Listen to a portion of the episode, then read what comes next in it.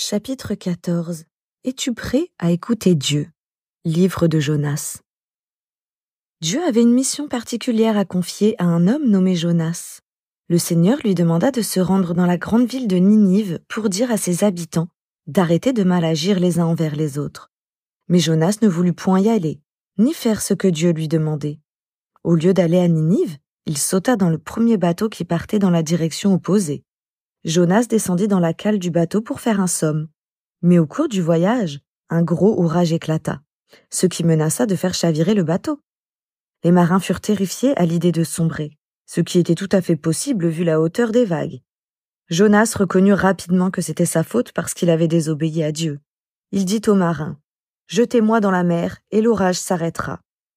Les marins jetèrent Jonas dans la mer et il coula à pic jusqu'au fond. C'est alors que Dieu envoya un énorme poisson pour l'avaler tout entier, et Jonas se retrouva dans ses entrailles. Pendant trois jours entiers, Jonas demeura dans son ventre. Au bout de trois jours, Dieu ordonna au poisson de le recracher sur la rive.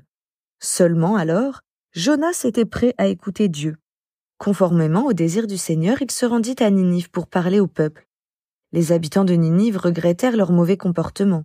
Ils se repentirent et demandèrent pardon à Dieu. C'est ainsi que la ville fut sauvée de la destruction. Prions. Je te remercie Seigneur pour le poisson que tu as utilisé pour sauver Jonas. Empêche-moi de m'enfuir quand tu me demandes quelque chose. Tu es partout et tu sais toutes choses. Finalement, Jonas a été prêt à t'écouter après cet épisode. Aide-moi à toujours t'écouter et à faire ce que tu me demandes au nom de Jésus. Amen.